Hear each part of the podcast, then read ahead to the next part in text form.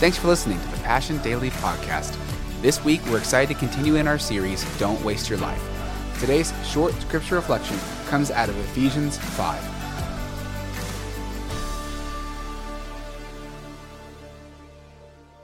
The next thing and the last thing is not purpose.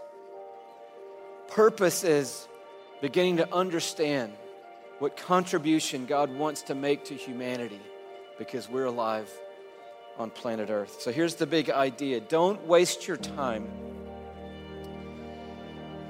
by using or investing wisely the set time you have on earth for the one thing that matters most.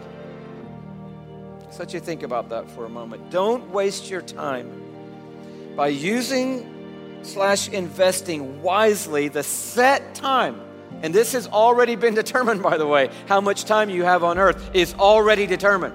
There's a set time somehow in the sovereignty of God. And you say, well, then why should I worry about my health if there's a set time? Because we don't understand all the ways of God and the sovereign plans of God, but our decisions fold into God's great sovereign plans.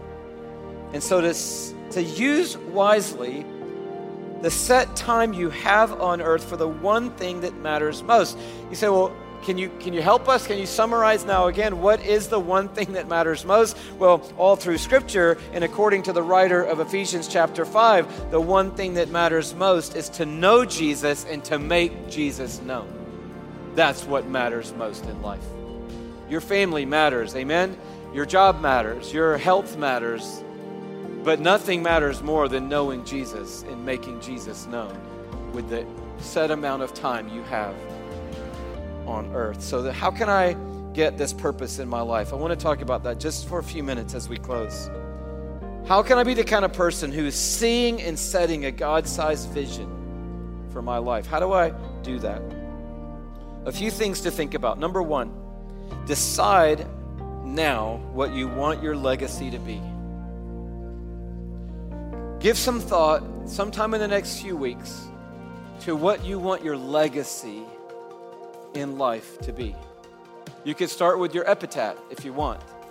It's unless you're, you know, loaded and want to get a you know, 30 by 40 headstone, it's probably going to be a sentence. What would you like it to be? Well, they'll just pick the standard. You know, beloved husband, beloved mother, beloved daughter. What would you like the sentence to be that summarizes your journey on earth. And then unpack that because obviously you want to live for more than a sentence. What would you like your legacy to be in this world? What would you like to be said about the world because of you? What would you like to be said about your neighborhood, about the city, about your family because you are on planet Earth? Secondly, keep asking or ask, what are you passionate about. See, the problem with what's next and what was last is we stop exploring and we stop digging and we stop developing. I think, you know, years one to five, everything's a first. First time we did everything. And then by the time you get to be 45, there are very few firsts in life anymore because we're always looking at the next thing or the last thing. And we lose that sense of discovery like, what makes my heart beat? What makes my what makes my passion run strongest? What is it I'm really uniquely wired up to contribute to the planet? What keeps me awake at night? What fires me up? What fuels my enthusiasm? What in the secret place of my mind do I really dream and think about? And I think continuing to ask those questions and to and it doesn't maybe happen, maybe it won't happen once in life. Maybe you'll have two or three purposes in your life or two or three passions in your life, but you probably won't have 50 passions in your life. Maybe you'll have a season where you're an orthodontist and building up a, a, dental business is your passion and you use it well for the thing that matters most to know Jesus and make him known. But another season comes and you decide that you want to be a church planter and there's a season of church planting passion in your life. There could be two or three, I think, for most of us, or there could just be one for your whole lifetime, but there probably won't be a new passion every time you scroll through Instagram and see what somebody else is doing. Oh my goodness, I think I actually want to do that. I'm fired up today to do that. And then three months later, after a lot of spinning the wheels to do that, it's like, oh, I think I want to do this. And now I'm fired up to do that. We have to spend enough time, dig down, get your friends around you, get God's word open before you, and try to unearth what is the thing I'm really, really good at? And what is the thing I'm really, really passionate about? And as you do that, purpose will start taking shape in your life. And you'll stop saying things like, My schedule says this, and I have to do that, and I don't have enough time to do everything I need to do. And you'll start talking more about the vision that's emerging in your life, the purpose that's emerging, emerging in your life. Third, how do you get a hold of purpose?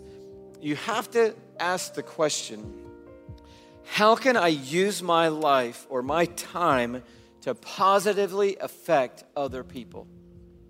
See, none of us are going to escape the trap of wasting our time if we're not others focused. Because purpose in Christ is always going to lead us to contribute to the greater good of all people. And so if I ask you your purpose or you ask me my purpose, it's going to have to be connected to the goodwill of all people somehow, some way.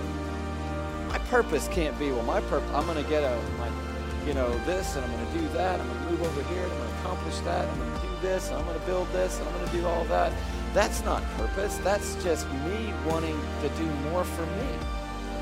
Purpose is how does all this set me up to do more for people on planet Earth? And so I want to encourage us to make sure as we're unlocking our purpose to see the world around us and ask the question how can I positively affect the lives of other people? And trust me, if you get that unlocked inside of you somewhere, you're going to start reorganizing the way that you spend and invest your time. And you're going to start prioritizing the things that really matter most and probably dropping off the radar a few of the things that really matter least. Thanks for listening to today's Passion Daily podcast. For full messages, live gatherings, and worship videos, check out our YouTube channel and subscribe at youtube.com slash passioncitychurch1.